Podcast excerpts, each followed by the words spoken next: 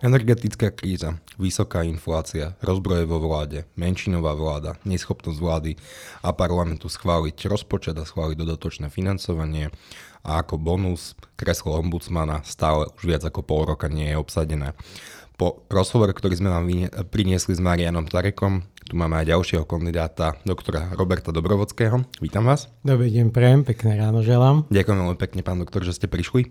Na úvod základná otázka. Ako hodnotíte fakt, že táto vláda a tento parlament nie je schopná pol roka nájsť kandidáta a zvoliť kandidáta, ktorý by obsadil túto stoličku? Tak je to predovšetkým politická zodpovednosť zákonodárneho zboru, keďže voľba verejného chancu práv je politická. Nie je to možno dobrý signál vo vzťahu k občanom, no ale keďže žijeme v právnom štáte a chvála Bohu, že tu máme všeobecné súdy. Verejný ochranca práv je významný v sústave ochrany práv, ale taká tá záchranná sieť sú súdy. Lebo napríklad, keď verejný ochranca práv posudzuje nejakú stiažnosť občana, to, či ju vybaví verejný ochranca práv včas alebo neskôr, nemá vplyv na jeho práva a nároky musí sa občan obrátiť na súdy, lebo súdy sú tie finálne inštancie, ktoré mu vedia poskytnúť ochranu. Takže politicky, ak to môžem hodnotiť, možno je to nešikovná situácia, ale v podmienkach právneho štátu je dobe, že máme non-stop fungujúce súdy, každý občan má právo na zákonného sudcu, ktorý mu musí ochranu poskytnúť. Takže z pohľadu právneho štátu to nevidím ako tragédiu. Je to teda nešikovnosť parlamentu alebo totálna nevôľa parlamentu, keďže ten legislatívny proces volenia ombudsmana naozaj nie je komplikovaný, ale pol roka sa nedarí vyhlásiť voľbu, nedarí sa zvoliť ombudsmana, tak asi to predsa len o niečom vypoveda i napriek tomu, čo hovoríte o funkčnosti súdov, ktorá asi naozaj je. Toto je politologická otázka. Nemôžem hodnotiť dianie v parlamente, neprináleží mi to, hoci teoreticky mám bližšie k tomu parlamentu, keďže som asistent pani poslankyne Hatrákovej a učím aj na právnickej fakulte, ale toto je otázka pre politologa. To, ako sa tvorí vôľa v parlamente, to nie je otázka pre právnikov. Právnik môže hodnotiť výsledok tej vôle, to znamená to, čo v zbierke zákonov je publikované. Ako právnik teda určite by ste asi súhlasili s tézou, že, že ak pri, prichádza spravodlivosť oneskorene, tak to často býva obrovský problém. A, a v kancelárii ombudsmana sa kopia, kopia podnety, je ich tam desiatky, stovky, ktoré sa nemôžu riešiť tým, že je tento úrad znefunkčný. A rozumiem tomu posolstvu, že sa nechcete vyjadrovať o, o tom, ako parlament vykonáva alebo nevykonáva svoju prácu. Ale predsa len ste politický kandidát, navrhuje vás pani poslankyňa Hatráková, nezaradená, tak v prípade úspechu, ako, by, ako budete riešiť nakopené žiadosti? Tak e, kandidáti sme všetci traja, lebo podľa ústavy e, navrhovať kandidáta na verejného ochráncu práv môže 15 poslancov minimálne. Napríklad pri komisariátoch je to len jeden poslanec. Takže voľba VOP je už z povahy ústavy ešte viac politická. Takže všetci traja sme politickí kandidáti, to je ústavný fakt. Pokiaľ ide o tie e, nakopené e, sťažnosti a podnety, ak by som sa stal verejný ochránca práv, prvé, čo bude, sa stretnem s kolegami, tam sú veľmi kvalitní právnici, právničky, takže by sme si prebrali tie podnety. No a musím si každý jeden potom preštudovať, lebo tú finálnu vôľu za úrad prejavuje verejný ochranca práv, neodborný aparát. Takže čím skôr naštudovať všetky spisy, poradiť sa s kolegami, oboznámiť sa s metodikou, ako ho vybavovali a, a rozhodnúť. Vaše predchodkyne, teda Jana Dubovcová a Mária Patakijová po sebe zanechali, zanechali istú stopu. Ako ste vnímali ich pôsobenie v pozícii ombudsmanov? Hmm. Um, stopa, áno, to je stopa verejných ochrankyň práv. Um, ja zanechávam stopu v momente, keď vkročím do úradu, takže nebudem nejako hodnotiť moju stopu, či nadviažem na činnosť uh, kolegyň. Tak to asi viete, či by ste chceli nadviazať na, na činnosť kolegyň, alebo by ste chceli, aby sa úrad správal inak, progresívnejšie, aktivistickejšie, alebo aký by bol ten úrad? Úrad uh, môžem zhodnotiť až v momente, keď ho spoznám. Ako ste povedali, úrad je vykonávaný uh, nejakým personálom, ktorý tam je stafom a ten ja nepoznám, až na, možno na pár ľudí, ktorých tam poznám. čo môžem hodnotiť sú správy, ktoré verejné ochrankyne práv predklada, lebo to je verejný dokument, ktorý je v pléne Národnej rady, je diskutovaný. K tomu sa vyjadriť môžem. Napríklad pri pani Dubovcovej si veľmi vážim, ešte keď som bol na ministerstve spravodlivosti, som mal na starosti civilný zákon, občianský zákonník a zákon o rodine a práva detí. A práve pani Dubovcová prišla s nálezmi, že napríklad deti, alebo najmä sa to týkalo chlapčenských skupín, ktorí boli v tzv. reedukačných ústavoch, boli podvyživení. Napríklad mali nízku strávnu jednotku a ona o tom napísala správu, osobitnú správu a čo sa mi veľmi páčilo, že legislatívne akty sa menili. Menila sa sociálno-právna ochrana, pani Dubovcova poukazovala na konkrétne kauzy. A tuto som bol veľmi rád, že mala legislatívnu iniciatívu, lebo my ako legislátori, ktorí sme vtedy pracovali na ministerstve, musíme bážiť a musíme, musíme chodiť po praxi a počúvať, čo sa deje v praxi. Správny, osvietený legislátor chodí po ľuďoch. Toto je možno taký môj vzor legislatívny Eugen Huber. Eugen Huber bol švajčarský rekodifikátor. Ja keď som študoval na univerzite v Bazilei, tak som sa oboznámil s dielom Eugena Hubera, ktorý pripravil civilný švajčiarsky kódex, ktorý je dodnes platný a je stabilný. A Eugen Huber bol človek, ktorý nepísal z kancelárie kódex občanského práva, to je ten, ktorý sa všetci riadíme, ovplyvňuje každý život, ale ten Eugen Huber vybehol s tým textom návrhu do tých najvyšších alpských e, pasienkov a išiel tam za tým pastierom a pýtal sa ho, rozumieš tomuto textu? Ako máš tie krávky, ten dobytok hnať cez cudzí pozemok? Vieš, lebo ja idem písať také niečo vecné práva k cudzím veciam, vecné bremena, hnanie dobytku. A ten pastier mu povedal, vieš čo, nerozumiem tomu, neviem, čo mi chce zákon povedať, ako sa mám správať. Tak Eugen Huber sa vrátil, na týždeň do Curychu, kde prepísal ten kódex a znovu sa vrátil k tomu pastierovi. Je to možno také teraz symbolické, ale takto sa má tvoriť legislatíva a, a vďaka správam napríklad pani Dubovcovej, ktorá chodila po tých reedukačných ústavoch, sme zmenili úpravu. A to isté aj pani profesorka Patakiova, ona je akademik, takže ja ju poznám e, z katedry občianského obchodného práva, my sme akademické aj kolegovia. Takže aj pani profesorka mala akademické prístupy, zovšeobecňujúce prístupy. Dobre, po tejto stránke to hodnotím pozitívne. Ak by ste im mali niečo vyčítať, tak čo by to bolo? Není čo vyčítať, lebo neviem, ako viedli úrad interne. Ja viem len to, čo bolo v správach. A to, čo som čítal k tým správam, no tam dal parlament stanovisko. Napríklad správy pani verejnej ochankyni práv Patakijovej neboli vždy vzaté na vedomie v parlamente, ale znovu to je vnímanie parlamentu tej Dokonca správy. boli ostentatívne ignorované, nie len správy pani Dubovcovej, ale správy pani Patakijovej. Parlament e, a poslanci mali častokrát na práci čo iné, len nie sedieť v parlamente a počúvať uh, správu o, o stave spoločnosti, teda správu o stave úradu ombudsmana, ktorú pani Dubovcová a pani Patakijová predkladali. Ja viem, že sa tomu snažíte vyhnúť, ale tak chceme poznať aj vaše názory. O čom to svedčí, keď parlament ostentatívne ignoruje tieto správy? Nesnažím sa tomu vyhnúť. Úloha verejného ochrancu práve je vybavovať podnety a zo zákona aj z ústavy raz za rok sa musí predstaviť pred, dojsť k parlamentu a predložiť správu. Správa verejného ochrancu práve o tom, čo robil, aké podnety dostal. Parlament možno si túto správu vykladal tak, že verejný ochranca práv ide Národnej rade vnúcovať svoje ideologické predstavy možno o ľudských právach. A možno tam nastalo tak, také trenie medzi parlamentom a úradom verejného ochrancu práv, že Národná rada cíti prirodzene tú zvrchovanosť. My sme tí, ktorí budeme určovať, čo je rodina. My budeme regulovať manželstvo, definíciu manželstva. To aj robia. A keď som, áno, to aj robia. Dokonca máme manželstvo definované na úrovni ústavy, na najvyššej zákonodárnej sile. No, no a, ako a právnik, poslan... ako kandidát, ako ste teda vnímali napríklad, to bolo myslím, že 3, 4 alebo 5 rokov dozadu, kedy sme ústavne definovali, že manželstvo je zväzok muža a ženy. Vy ste s tým súhlasili, aby sme takto zmenili ústavu? Ja som bol vtedy na sekcii legislatívy a keď ste na ministerstvách iných, alebo aj spravodlivosti ste ako štátny úradník neutrálny. Čo je prirodzene. Ten establishment, ten stav má byť neutrálny, nemá byť zapojený ideologicky, lebo slúžime štátu. A toto je znovu otázka na parlament. Parlament sa rozhodol, že zablokuje do budúcna zákonodárcu, aby mohol zmeniť zákon o rodine. Lebo tá istá definícia manželstva je v zákone o rodine, doteraz to stačilo, dovtedy to stačilo.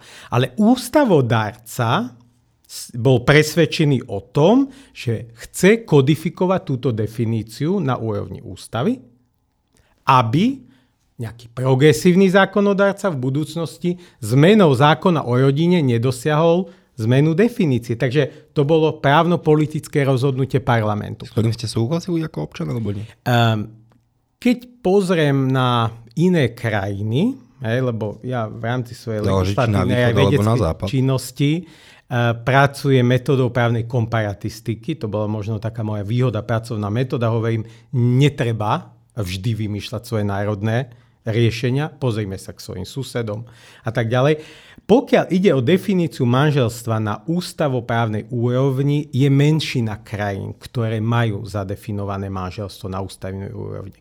Ale je to znovu legitímne. Ak sa ústavodárca vtedy rozhodol 90 a viac hlasmi, že chceme to kodifikovať, ak si vtedy pamätám tam, tá novela ústavy nebola robená len kvôli zmene definícií manželstva, ale týkalo sa to sudcovských previerok. A tam sa, no, myslím, sa smer dohodol z KDH na definícii manželstva a e, previerok sudcov. To bolo ako keby možno, to bolo vlastne hľadanie kompromisu, asi niečo za niečo. Dobre, ale z vášho pohľadu to bola potrebná zmena? E, z pohľadu legislatívy... Nie vášho. No, z môjho pohľadu legislatívca si myslím, že zákon o rodine si mohol vystačiť s definíciou manželstva. Stačila tá definícia. Ale ústavodárca sa rozhodol, nie, nestačí, chcem to definovať na ústavnej úrovni, aby som zablokoval liberálne prístupy k definícii manželstva. Napríklad manželstvo osob rovnakého pohľavia. A to nie je len o tom, kto uzatvorí manželstvo. Ešte vznikajú otázky, ako sa manželstvo ukončuje. Lebo v západných krajinách sú koncepty ľahkého ukončenia manželstva, registráciou na, notér, na notárskom úrade, na matrikách. U nás zákon o rodine vychádza z konceptu ešte zo socializmu. Manželstvo sa rozvedie, ak sú vzťahy trvalo rozvrátené. A ten strážca trvalého rozvratu kontrolu je ten sudca ktorý zhodnotí, že áno, vzťahy sú už tak trvalo rozvrátené, že manželstvo treba rozvieť. Je to trochu ponižujúce, že štát uh, chce nazrieť do našich spávní a riešiť, či naše vzťahy sú rozvrátené alebo nie. Akože zo zaujímavosti. Čo je štátu do toho?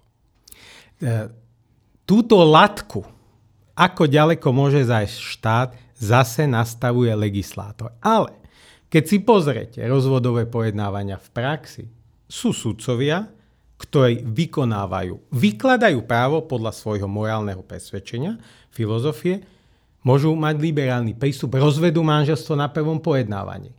Ak váš zákonný sudca, ktorému napadne vaša kauza, je konzervatívny, môže sa chytiť kritérií zákona o rodine, ktoré hovoria, že musím preskúmať, či sú vzťahy natoľko rozvrátené, že sa nedajú zhojiť, pošlem vás do manželskej pojadne, dám vám ešte čas na rozmyslenie.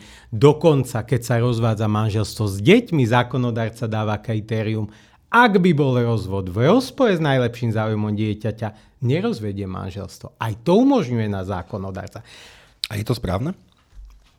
To je vôľa zákonodarcu. Náš zákonodárca sa rozhodol, že takto je to správne. Od čias socializmu táto norma nebola menená. Keď parlament Je to chyba, že nebola menená? Toto je ťažko zhodnotiť. Ak sme konzervatívna krajina, tak toto je prejav toho, že zákonodárca zachováva status quo. Ak parlament bude liberálnejší, že bude mať liberálny náhľad nad inštitút manželstva, tak parlament môže zmeniť tak, že manželstvo vzniká nie e, prejavom vôle pred matrikou, registráciou u notariátu, manželstvo môže zaniknúť, myslím v Holandsku je to jednostranou výpovedou manželstva, ale to už je potom právna, právno-filozofická otázka. Nahliadame na inštitút manželstva ako na zmluvu dvojstanu, ktorú jednostranným prejavom vôle Vy poviete? My sa len snažíme trochu spoznať aj vás, preto, preto ja tieto otázky kladiem, že ako to vnímate vy. Že ak by ste vy ako e, verejný, potenciálny verejný ochranca práv, budete mať aj istý, istý impact, istý politický výklad, istý priestor v médiách, tak z vášho pohľadu, že malo by to byť jednoduchšie sa rozviesť, zložitejšie sa odviesť, alebo ten muž by ešte musel postaviť kilometr diálnice? No, pán redaktor, verejný ochranca práv jeden z nás troch, keď bude zvolený, bude skladať prísahu. A v tej prísahe sa píše, že verejný ochranca práv bude dodržiavať zákony Slovenskej republiky ústavu. Zákon o rodine je platný, je nezmenený, je tak. Ja ako verejný ochranca práv nesmiem ideologizovať zákonodárnu moc. Zákonodárna moc je ten suverén. Ako náhle ja by som začal vykladať ideologicky ľudské práva, tak sa narúša ten check and balances. Raz ústava povedala, čo smie verejný ochranca práv, čo smie zákonodárca a exekutíva a tu ja nevidím priestor, aby verejný ochranca práv ideologicky vykladal inštitúty rodinného práva, hociakého práva. To, čo je v zbierke zákonov, je platné právo, na tom sa dohodol národ, voliči, parlament. Tým, že ste všetci traja určite bez sporu politickými kandidátmi, vás teda navrhuje pani poslankyňa Hatraková a, ďal, a ďalší poslanci, poslanci z jej okolia. Na to, aby ste boli zvolení, potrebujete nadpolovičnú, nadpolovičnú väčšinu e, prítomných, prítomných poslancov. Ako hodnotíte svoje šance na úspech? Ťažko povedať. Keď sledujete stav parlamentu, tak asi veľmi ťažko to ohodnotiť, lebo každý deň máte iné kvóra, iné hlasovania, iné možno spájania sa politických síl, takže to, to, to je asi ťažko odhadnúť. No tak ale musíte to asi vedieť, ak chcete uspieť, tak predpokladám, že si robíte aspoň istú kampaň a s tými poslancami sa stretávate a po prípade a pani poslankyňa Hatraková alebo vy samotný lobujete za svoju kandidatúru, čo je úplne prirodzené. Tak aký je momentálny stav? Úplne prirodzené je, že navrhovateľia nás všetkých troch lobujú. Oni sú politici, oni majú prístup ku kolegom v parlamente, tí čo nám dali podpisy, tých minimálne 15 sme každý museli dostať. Predpokladám, že pracujú a ja neviem, ako pracujú, neviem, aké majú skóre. To nechajme sa prekvapiť pri voľbe. Dobre, tak to skúsme inak. V prípade, že by ste boli zvolení hlasmi fašistických poslancov z LSNS z repu- alebo z republiky, prevzali by ste mandát? voľba verejného ochráncu práv je parlamentná voľba Mandát každého poslanca, pokiaľ je platný a nezanikol právoplatným odsúdením, je mandát, ktorý treba rešpektovať. Ja neviem ani, či je, neviem teraz, či je to verejná voľba alebo tajná. Či to je na rozhodnutí kvôr. Či ja aj uvidím vlastne, kto za nás hlasuje. A... Ak nebude voľba tajná, tak uvidíte. Tak uvidím. Tak uvidím. K tomuto, ja si, tak vám poviem, žijeme v parlamentnej demokracii a tých 150 poslancov prejavuje svoju vôľu. A keď, 100, a keď väčšina z tých poslancov sa na niekom zhodne napriek celému spektru politickému, celému spektru, lebo všetci majú svojich voličov, občanov, ktorých práva my, jeden z nás troch, bude zastávať. Ak voľba bude napriek celému spektru, bude to signál toho, že jeden z nás troch bude verejný ochranca práv všetkých, že bude neutrálny, lebo zákon hovorí, že verejný ochranca práv musí byť neutrálny. Ľudské práva patria každému bez ohľadu na politiku. Okay, ale späť k otázke, ak by ste prešli hlasmi poslancov republiky a LSNS, Ujali by ste sa mandát? Toto je predčasná otázka. Ja, si, ja neviem si predstaviť, ako by som sa zachoval momentálne. Mm-hmm. Ako vnímate Ale ja, ja si vážim mandát každého. Ako vnímate poslancov ľudovej strany naše Slovensko a republiky? Pozerám sa na to ako právnik. Rídzo právnicky. O, pros, ne, neočakávajte odo mňa nejaké politologické súky. Každý z tých poslancov má svoj mandát, trvá, nebol im odňatý. V ústave sa tento národ, táto republika dohodla, že do parlamentu ide každý, kto získa určitý počet hlasov. Není iná dohoda, zatiaľ spoločenská, na tom, že len vyvolení pôjdu do parlamentu. To by bolo na zmenu ústavy. Jediná zhoda je na tom, že keď poslanec je odsúdený za trestný čin, napríklad Milan Mazurek, tak by mu mal zaniknúť mandát. Ak bol odsúdený, myslím, že je to... Za úmyselný trestný čin. Za úmyselný trestný čin, tak mu mandát zanikne. Toto je spoločenská zhoda, že títo poslanci nemajú v parlamente čo hľadať, inak majú všetci platné mandáty. Ak niekto spácha úmyselný trestný čin a následne má možnosť opäť kandidovať, je to správne? No to je zase otázka na ja viem, že na legislatívu sú. Súdnictvo. Na... Ale z vášho pohľadu. Tak vy ste aj právnik a predpokladám, že aj ako právnik ste mali, že uh, filozofiu práva alebo právo a morálku. Uh-huh. Tak ako to vnímate? Že niekto, kto spácha úmyselný trestný čin, má ešte mať právo kandidovať? Úmyselný trestný čin spáchal a on sa... A je odsúdený, plá, právoplatne. Otázka je, je toto vôbec možné? Umožňujú to naše volebné zákony? Lebo vo volebnom práve nie som nejaký expert. To znamená, ak som v minulosti odsudený a znovu sa uchádzam, toto umožňuje volebné právo, tu som aj trošku prekvapený, áno? Nie, nie, to som nepovedal. Ja si myslím, či by, ja sa vás pýtam na to, či by to bolo správne. Akože právne a zákonne toto stanoviť asi vieme. Ale právnik ste tu vy nie, takže to skôr posúdite vy. Právnici robia, právnici píšu právo tak, ako poslanci si to želajú. Takže toto je skôr otázka na poslancov. To je otázka na zmenu ústavy, nielen na parlamentnú väčšinu, na ústavnú väčšinu, lebo v ústave sa v 90. rokoch, keď vznikla republika, povedalo, že tí a tí pôjdu do parlamentu a tí a tí nesmú. Hm. Takto je to stanovené. My sme právnici, my sme legislatívci, ktorí vôľu parlamentu máme naplniť. Označili by ste poslancov republiky a LSNS za fašistov? Fašista. Kto je fašista, pán redaktor? Mazurek, Kotleba, e, Suja, Belusky, Uhrík, e, Tiso.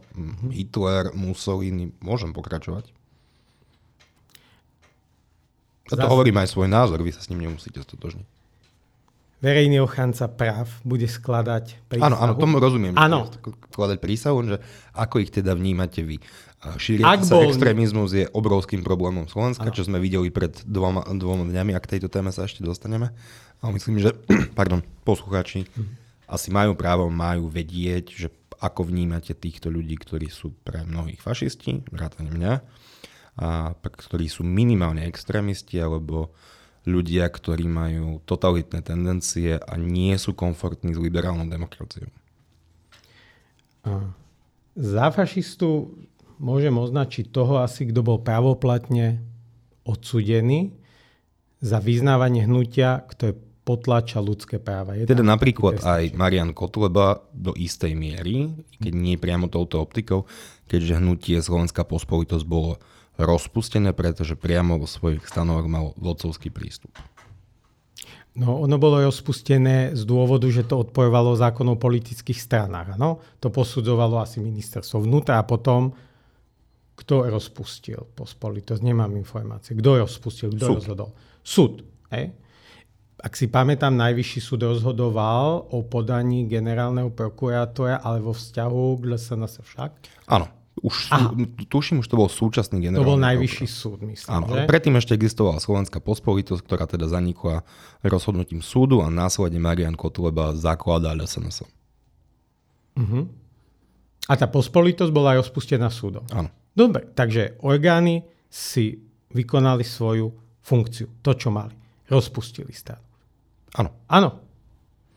A otázka je? No otázka teda, či týchto poslancov teda považujete za fašistických. Kto je fašista, pán redaktor? Kto, čo je náplň pojmu fašista? Tak môžeme sa hrať na slovíčka, ale tak... Ja, ja sa nehrám na slovíčka, ale asi to je fašista. Môže, to je fašista? Môžem ľudia ja niekoho... adorujúci Jozefa Tisa, ľudia, uh-huh. ľudia hovoriaci o tom, že slovenský štát tu bol v princípe, že veľmi fajn vec, kedy tu kultúra rástla a, a kade čo.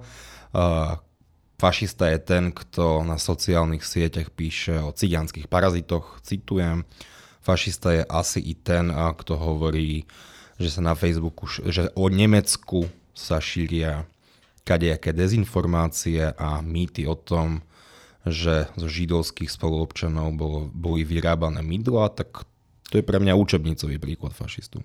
A v tomto momente majú nastúpiť orgány činné v trestnom konaní a v podmienkach právneho štátu spustiť procedúry, aby eliminovali takéto vyjadrenia. Hm, ale ich asi eliminovať nemôžu, keďže ľudia majú slobodu slova môžu. v istej miery a môžu písať v princípe čokoľvek, dokým to Ak neodporuje zákon. prejavujete vôľu tak, že potláčate ľudské práva, slobody menšín, trestný poriadok pozná prostriedky, napríklad väzba, aby ste nepokračovali v páchaní trestného činu. Toto je otázka pre orgány činné v trestnom konaní a pre policiu a prokuratúru, pán redaktor. Dobre, posledná otázka k, tom, k tomuto, ale naozaj bude posledná, považujete Mariana Kotlebu za fašistu? Ako znel jeho odsudzujúci rozsudok, pán redaktor? Ja Nepamätám si to z, z pamäti, jemu, jemu zanikol mandát poslanca a, kvôli, a i kvôli tomu, že rozdával šeky, ktoré symbolizujú nacistickú ideológiu, teda on rozdával šeky v sume 1488 eur. Uh-huh. Neviem samozrejme uh-huh. ocitovať e, rozsudok súdu, ale uh-huh. asi už len samotný fakt, že niekto rozdáva šeky zo 1488 o niečom svedčí. Ak, ak takto znie ten rozsudok, že dotyčný pán svojim skutkom, ktorý bol konkrétne musel byť v obžalobe popísaný, že rozdával šek v sume 1488, ak znalci, ak sudca bol presvedčený o tom, že toto je prejav vôle, tak potom môžeme povedať, že je to osoba, ktorá vyznáva, propaguje hnutie smerujúce k potlačaniu základných ľudských práv. Neviem, či napríklad trestný zákon pozná pojem fašizmus, pán redaktor. Nie Obávam sa, že nie. A to, to je už to... pripomínam argumentáciu Uhrika, ktorý hovoril, že nie som, nie som historiok, ja naozaj nie som právnik. Hmm to, to, to je to, pán redaktor. Nepovažujte to, že sa vykrcam z tejto otázky, prosím vás. Všetci traja kandidáti budeme skladať prísahu, že budeme dodržiavať zákon. V trestnom práve platí princíp. Len to je trestné, čo zákonodárca ustanoví. To znamená, ak zákonodárca povie, že fašista je ten a ten a definuje, že toto je fašistické správanie, tak súd legálne môže povedať, áno, ty si fašista, toto je činnosť v rozpore s našou republikou, záujmom a za to dostaneš trest. To znamená, pán redaktor, odpoved na vašu otázku. Ak pán poslanec, ex-poslanec, ex-poslanec. bol odsúdený za propagáciu hnutí potlačajúcich práva, tak je to pán, ktorý bol právoplatne odsúdený za tento trestný čin. Obávam sa, že v trestnom zákone není napísané také niečo, že byť fašistom sa rovná trestný čin. Mm-hmm. Zmýšľať ako fašista je trestný čin. Trestný čin je len to, čo prejavíte navonok a čo je škodlivé pre spoločnosť. A čo je škodlivé pre spoločnosť, ustanovuje trestný zákon. Pán redaktor, v podmienkach právneho štátu, chvála Bohu, že v ňom žijeme, platí vláda práva. Ako náhle by vládli novinári, jeden poslanec, ktorý niečo vyriekne. To je cesta do pekla. Takto máme historicky vybudovaný právny štát, že máme tri moci, ktoré sa vzájomne kontrolujú a takto je to dobe nič lepšie nikto nevymyslel. S tým sa, s tým sa dá asi súhlasiť. Skúsim ísť na tú istú mincu, ale na možno do istej miery protipol. Ako vnímate napríklad poslanca Ľuboša Blahu? Pán poslanec Blaha je akademik, ak, ak správne vnímam jeho pôsobenie, bol na Slav- Slovenskej akadémie vied. Je poslanec, e, vnímam ho tak, že je, má sociálne cítenie, že skôr teda lavicový, ale znovu ja nie som politológia, ani dneska neviem povedať, že lavičar, pravičar, však to sa študuje, na to je študijný odbor politológia, takže zase nechcem sa k tomu nejako vyjadrovať. Áno, vnímam ho, že e, je skôr za sociálne ladený pán, myslím, docent teda akademik, publikuje, tak toho vnímam. Ale je poslanec, má legitimný nejaký zase názor, pôsoby. No ale aký je váš názor na neho, na jeho aktivity, na jeho, na jeho vyjadrenia, na jeho podporu Ruska, na jeho antiukrajinské postoje? Inak Luboš Blaha zo zaujímavosti pamätníci si pamätajú, že ešte svojho času chodil na Pride, teraz dosť otočil a vraví, že to je, to je súbna ideológia, tak naozaj sa snažíme. Nie ste veľmi mediálne známi, takže my, my vás chceme aj mediálne, mediálne predstaviť. A vy ste povedali, že faktografiu, že pán Blaha je docent, pán Blaha pôsobil na Slovenskej akadémii vied, je, je autor kníh, ale ako ho vníma doktor Dobrovský?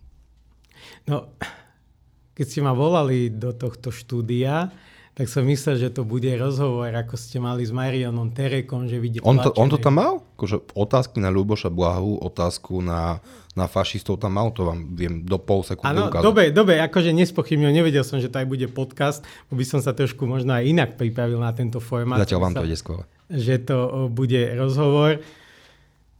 Znovu, je to otázka, e, ako vnímam tú ktorú politickú stranu. Ja ako budúci verejný ochranca práv nesmieme byť, nikto z nás troch, nesmie byť člen politickej strany. To je priamo v zákone.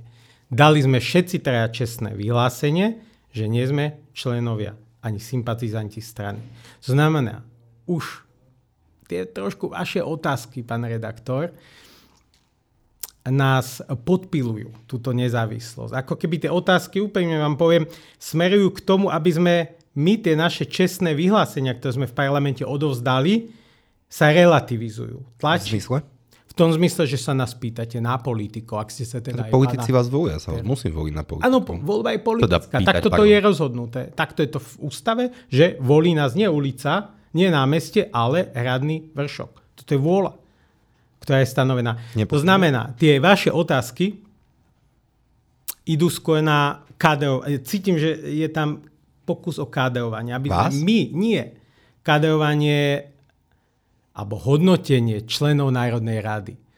Áno, zatiaľ sa bavíme v drvivej väčšine o členoch, ktorí fair. majú nie, nie, otvorené totalitné mysl. Není fér, aby my sme prejavovali vôľu, sympatia a hodnotili poslancov Národnej rady, lebo my sme ako verejný ochranca práv a politicky nám to zákon prikazuje. Takže podľa mňa už v tejto fáze by sme sa mali zdržať. Podľa mňa... Rešpektujem odpovede ano. a tým pádom sme skončili s touto témou. Samozrejme, rešpektujem vaše stanovisko. Pred dvoma alebo už tromi dňami sa stali mimoriadne tragické, tragické udalosti tu na niekoľko metrov od nás na, na Zámodskej ulici. Boli zavraždení dvaja, dvaja mladí ľudia, ktorí sa neprevenili ničím a mnohí klasifikajú tento, tento čin ako, ako teroristický. Keď ste sa dozvedeli o týchto udalostiach, aké ste mali pocity? Je to samozrejme strašlivé. O to strašlivejšie, ak sa dokáže, že páchateľ konal s osobitným motivom. Lebo aj zákonodárca v trestnom zákone toto vníma ako preťažujúcu okolnosť. Áno, je to z osobitného, zavehnutia hodného motivu. Príprava na ten trestný čin. To nebol amok, aspoň z tých mediálnych vecí. Je mi to samozrejme smutno, je to zlé. Z mediálnych zatiaľ zistených informácií sa tam otvája otázka školy, otázka toho, ako škola dodržala, napríklad co do okolností sa venujem aj školskému zákonu, a školský zákon upravuje, že učiteľ v triede, riaditeľ a škola musí dbať nad tým, aby v triede, v škole sa nerozmáhali sociálno-patologické javy. Toto je odkaz zákonodarcu. Škola dbaj na to, aby sa nerozširovali sociálno-patologické javy. To znamená e, nejaký sexting, aj gambling detí, nelátkové závislosti, ktoré sa rozmáhajú. Nelátkové, aj látkové. Na počítačových Na počítač, to je nelátková závislosť docent Škodáček, psychiatr bratislavský, ho poznám, ja som ho na ministerstve spravodlivosti zapájal do prác, hovorí, sa mu zvyšuje počet hospitalizácií detí s nelátkovými závislosťami. 17-ročná dáma nedostala 50 lajkov denne, kolabovala z toho. Mu ju musel hospitalizovať, lebo nebola dokonalá. Nebola dokonalá, nedostala lajky, nebola uznaná. To znamená, toto sú sociálno-patologické javy. Ten páchateľ podľa mediálnych správ tiež zanechával nejaké stopy údajne na webe. Školskom ano. alebo nejakom inter... Neviem, nechcem predbiehať. Na webe celkovo som... určite zanechával ano. stopy, nevieme, či na školskom, aspoň minimálne som to nepostrel. Neviem. Takže aj to je otázka, pozrieť sa na to, ako nám funguje alert systém, oznámovacie povinnosti školy. sociálnoprávna ochrana, či nemala mať v merku možno už toho človeka. Lebo bol maloletý, myslím ešte. No, v tejto chvíli už nebol. Teraz už bol plnoletý, ale e, taká patológia sa vám nerozvinie zo dňa na deň asi, že? Tu už ako mládež prinášate si. Takže e, je to strašné. Napríklad, e, z ľudskoprávneho hľadiska, áno, keď sa bavíme o voľbe verejného ochrancu práv, z ľudskoprávneho hľadiska Slovensko už má jedno nepekné prvenstvo v Štrásburku. Neviem, či si pamätáte prípad Tušická tragédia. Nie. To je malá obec na východe, kde... Domovy sociálnych služieb? Nie, Tušice neboli domovy sociálnych služieb. Bola to rodina, domáce násilie. Dlhodobá, tyrania. Pani Kontrová bola preživšia, ktorá žalovala Slovenskú republiku za to, v Štrasburku, prípad sa dostal až do Štrasburku, že upozorňovala políciu, že manžel má týra, týra deti, má zbraň, je pod vplyvom látok, robte niečo, zachránte, zasiahnite. A ignorovali to orgány. A raz na Silvestra sa stala tragédia, že zastrelil deti a potom seba. A pani, a pani Kontrová cez všetky vnútroštátne inštancie prešla a Štrásburg asi prvýkrát v histórii svojej existencie priznal, že štát porušil právo na život tým, že ignoroval varovania a hlásenia obete prosby o pomoc. Na to, a samozrejme Slovenská republika v prípade Kontrova versus SER bola odsudená, bola tam nejaká kompenzácia, žiaľ to nevráti, je, samozrejme život, ale Slovenská republika dostala od výboru ministrov záväzky, robte niečo s národnou úpravou a vtedy my sme sa chopil, ja som bol Peyton z Rakúska, som odkopíroval Gewaltschutz to je výkladná skriňa. Inšpirovali ste? Inšpiroval, áno, doslova inšpiroval. Ja hovorím, na čo vymýšľať národné koncepty, keď susedia majú niečo lepšie. A vtedy sme zavádzali inštitút vykázania policajného, lebo tí policajti sa aj hovorili, no ale však nie, ochrana obydle a my sme nič nemohli. Teraz aj po tomto prípade inštitút vykázania, kedy okamžite policajt môže vykázať násilníka z bytu. Bez ohľadu na jeho vlastnícky a iný vzťah. Odnímanie zbraní je zabezpečené. To znamená, obávam sa, aby aj tu sme nemali ľudskoprávne zase ďalší precedent, že Slovenská republika možno niečomu nezabránila, ak mohla. Čiže z vášho pohľadu právnika, ale to ma zaujalo, že hrozí, že Slovenská republika nebude mať problém kvôli spoločenskej klíme, ale kvôli tomu, že neboli, e, že škola alebo iné inštitúcie nenahlásili, že tento vrah má psychické problémy? Ak sa dokáže, to, sa mu, to musia pre, preskúmať orgány činné v trestnom konaní, ak sa dokáže, že niekto zo zúčastnených profesionálov, ktorý poznal prejavy vôle páchateľ ako mláde, mládežník, keď bol, si nesplnil oznamovaciu povinnosť. Teda môže to byť učiteľia, vychovávateľia? Neviem, nechcem prejudikovať. To musia zistiť OČTK. Školský zákon jednoznačne hovorí, že si školy majú všímať rozmáhanie sa patologických javov. A ak sa inš... Myslím, že podľa publikovaných hm. informácií školy dokonca odporúčali psychologické alebo psychiatrické liečenie tohto človeka, avšak jeho otec, kandidát strany vlast Štefana Harabina, to odmietol. No, sme v inej sfére. Ako sa rodičia, ako vychovávali dieťa? Ako si plnili svoje rodičovské povinnosti? Bo to nie je len mať právo na výchovu, ale vy ako rodič máte primárnu zodpovednosť za výchovu dieťaťa a v momente, keď cítite alebo vidíte, že nezvládate výchovu, orgán sociálno-právnej ochrany má celú paletu metód, aby vám vedeli pomôcť. Odborné psychologické Len nie asi až po, už po 18. roku života. Potom už nie. Násilná hospitalizácia, násilné liečby sú zakázané. To je len so súhlasom samozrejme. No ale taká patológia sa zrejme, a to nie som zase detský psychológ, nevytvorí zo dňa na deň. Hej? To znamená, príležitosť tam bola. Tá pomocná sieť je. O druhá je otázka, ako je dostupná detská psychiatria. S tým komisár pre deti, psychiatrov je mimoriadne málo. Komisár pre deti, pán profesor Mikloško, aj pani Stavrovská komisárka, ktorých poznám, na to upozorňujú dlhodobo. Je nedostatok pedopsychiatrov. Áno, je to veľký, veľký problém. Opäť názorová otázka. Máte dojem, že spoločenská klíma prispieva k tomu uh, a vytvorila potrubie, aby sa takýto čin stal? Na Slovensku sa to zatiaľ nedialo. Na západe, nechcem povedať, že je to bežné, ale stáva sa to o mnoho častejšie. Pán redaktor, zase. Ja ako akademik právnik si ctím, že vyjadrujú sa len vo svojom odbore. Sú vševedkovia, ktorí sa vám vyjadajú k čomukoľvek. Ja to nerad robím. Nerad to robím. Hej. Aj, aj v práve sa venujem len tomu občanskému právu, lebo sa musíme špecializovať. Aj lekár není všeobecný lekár, len, že robí všetky. Všeobecný odbory. lekár je. Všeobecný je, ale všeobecný lekár vám appendix neodstejne. To znamená, aj v práve to my máme takto, že sa špecializujeme. To znamená, myslím, že vaša otázka je zase otázka na sociológov, ktorí sledujú dianie spoločnosti. My právnici a legislatívci nastupujeme vtedy, ak nám sociológovia povedia, v spoločnosti sa deje pnutie, legislátor zasiahni. Dejú sa javy, ktoré nie sú regulované, zasiahni. Vtedy nastupujeme. Dobre, tak môžeme skúsiť teda ku konkrétnemu príkladu, ku ktorému sa ako právnik určite budete vedieť vyjadriť, keďže je to uh, prípad Moldavy na odbodu. Určite si na tú obrovskú kauzu spomínate, začala už takmer, tuším, pred desiatimi rokmi.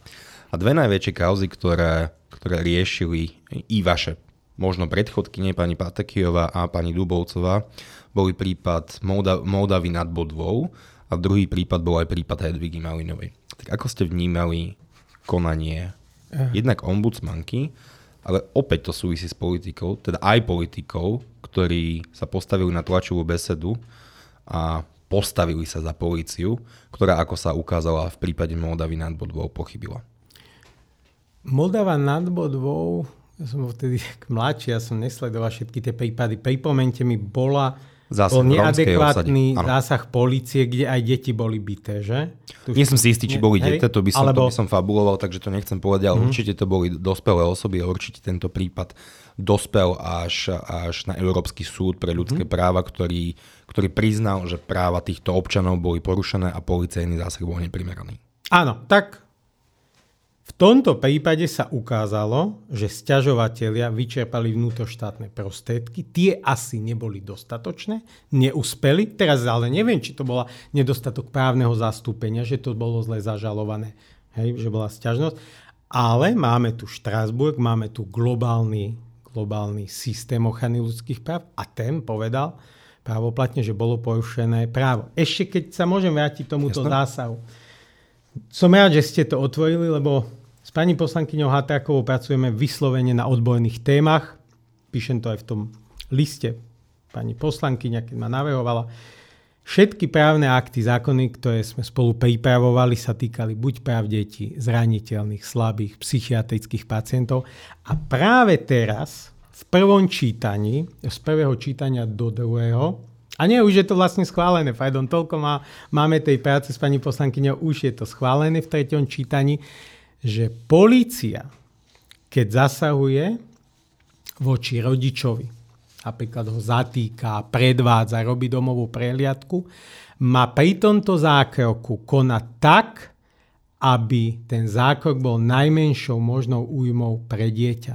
Lebo prax, ktorú eviduje pani poslankyňa Hatáková aj pani poslankyňa Hajšelová, oni boli spolupredkladateľky, ukázala excesy hmm. organočiny v trestnom konaní, kde deti kolabovali, kde deti mali poruchy e, prejavu, boli mlkvé a tak ďalej. No a prešlo to, myslím, že väčšou väčšinou. A to som rád, že odbojné dobré zákony prechádzajú. Prechádzajú takouto väčšinou. Práva detí sú významné. Aký je podľa vás stav dodržiavania ľudských práv na Slovensku? Stav dodržiavania ľudských práv na Slovensku, čo ja vnímam z praxe, a to sa obávam, že chudoba obyvateľstva,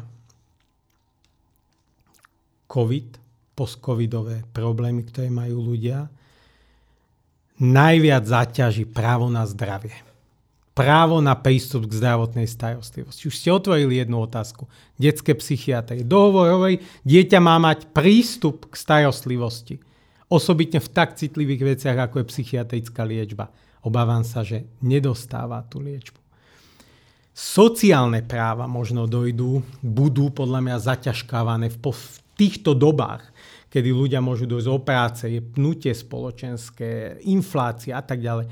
Myslím si, že verejný ochranca práv, hoci kto z nás troch, kto sa dostal, sa bude musieť zamerať na oblasť sociálnu, zdravotnú. My to vidíme znovu teraz v parlamente, máme novelu zákona o energetike. Ako som vám povedal, pán redaktor, ja vždycky pracujem metodou právnej komparatistiky a z Nemecka som sa inšpiroval zákonom o energetike, lebo aj nemecké domácnosti začínajú mať problém so splácaním mesačných zálohových platieb. Aj v Nemecku začína byť problém s deložáciami pre nezaplatené faktory.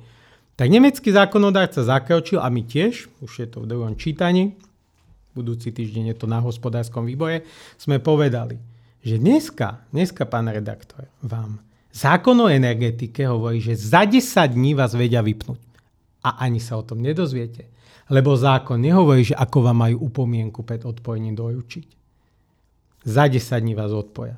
Tak my meníme to, že táto lehota bude 30 dní od splatnosti záväzku s tým, že dodávateľ energií podľa vzoru Nemecka vám má poslať list, ak sa dá do vlastných rúk, aby ste sa vyvedeli, nastaviť na to, že vás čaká odpojenie od energie, čo je najväčší zásah do práva na bývanie. Na čo vám je obydlie, keď nemáte teplo? A ak ho neviem platiť, tak asi firma dokáže vypnúť. Áno. Mi zdá pomerne prirodzené. Áno, ale občan bude nasmerovaný v tejto upomienke na úrad práce. Chod na úrad práce občan, možno si v rámci dávky hmotnej núdzi vieš vypýtať príspevok na bývanie, lebo zákon to umožňuje. Choď občan do dlhovej poriadne, možno ti pomôžu konsolidovať dlhy.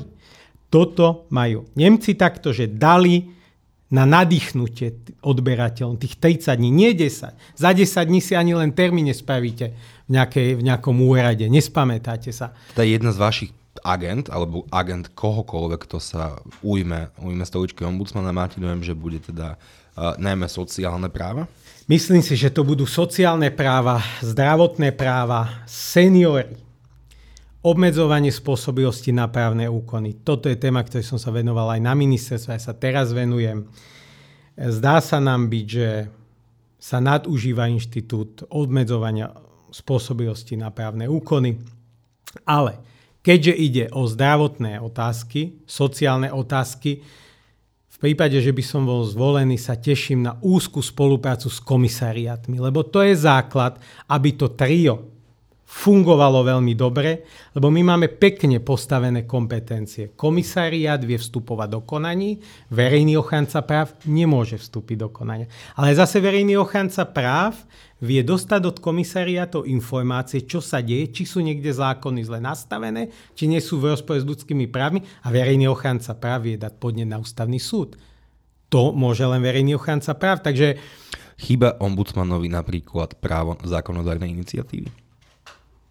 Zase je to otázka, ak sa rozhodne ústavodárca. Keď ústavodárca povie, že Verejný ochranca práv. Inak vy by ste to privítali, ak by ste... Privítal. Ja osobitne, okay. lebo ja som legislatívec, ja rád píšem zákony pre ľudí, to znamená, to, to by mi veľmi uľahčilo prácu. Ja by som rád do Národnej rady predkladal tieto návrhy. Rád by som si ich došiel odôvodniť. Takto to môžem robiť len ako asistent poslankyne, ktorý to napíše, odovzdá pani poslankyne a tá už potom politicky musí pracovať, aby presvedčila. Ak Toto by, ste... by som bol rád, ja by som to uvítal. V prípade, ak uspejete. Aký by ste bol verejný ochranca práv?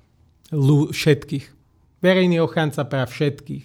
Tak ako hovorí ústava, ľudské práva patria každej osobe. Dokonca aj ten odsúdený má právo, aby s ním bolo dobe zaobchádzané a verejný ochranca práv má vstup do väznice, do väzby, má právo rozprávať e, s väzneným bez prítomnosti ZVS alebo iných. Takže Znovu sa vrátim možno ešte k tomu, pán, pán redaktor, čo ste povedali. Odsúdený, neodsúdený, fašista, nefašista. Každému patria ľudské práva, aj keď ano, ten fašista ano. je odsúdený a vykonáva trest, má právo na slušné jednanie. Veď na to máme zákon o väzbe, ktorý jasne stanovuje práva. Čo ma ale trápi a čomu sa venovať chcem osobitne, že ak ste držaní na psychiatrii, nemáte zďaleka garantované také práva, ako keď ste vo väzbe alebo vo výkone trestu. A toto je agenda, ktorá ma osobitne trápi a už som aj pripravil pre Mareka Krajčího, Katku Hatrákovú a zase tam to bolo podporené celým spektrom novelu zákona 576 o poskytovaní zdravotnej starostlivosti, aby sa jasne zaregulovalo spútavanie osôb, e, klietkové postele, farmakoterapia, utlmovanie pacientov. Lebo aj nálezy pani Zuzany Stavrovskej, komisárky, ukazujú zlý stav. A ja som rád, že poslanci sa nechali presvedčiť a že chcú to regulovať. Takto má vyzerať parlamentná úprava. Legislátor má chodiť po ľuďoch, po praxi. Nie z hradného vršku niečo umelo prinášať z hora. Posledná otázka. Podľa vašich informácií sa parlamentu podarí zvoliť ombudsmana do konca roka? Ja dúfam, že áno. Ja dúfam, že áno, že už aj tí poslanci cítia takú tú zodpovednosť voči tomu úradu. Znovu platí, sú tu súdy, chvala Bohu, tretia moc plať, tretia asi, moc... asi nie je nelegálne alebo protiprávne flákať svoju robotu. Flákať ako Národná rada, že si neplní funkciu. No, Áno. je to, je to práca, je to výkon práce, pán redaktor. A poslanci nemajú dohodu o vykonaní práce pracovnú zmluvu. Asi, Áno. asi nemusí byť všetko zákonom stanovené, Jasne. ale asi sa shodneme na tom, že sa Hej. flákajú, ak nedokážu zvoliť verejného ochranca práv od februára. To ste povedali vy, že sa flákajú. To si ja netrúfnem takto nazvať. To si môžete vydovoliť. Dobre, tak ja si to môžem dovoliť. Tak Vy v tomto môžete. smere sa poslanci flákajú a nedokážu zvoliť verejného ochrancu práv a ja dúfam, že asi sa to zmení a dúfam, že v prípade, ak uspejete, prídete opäť. Ďakujem veľmi pekne a želám všetko dobré. Príjemný deň prajem. Ďakujem veľmi pekne. Thank you.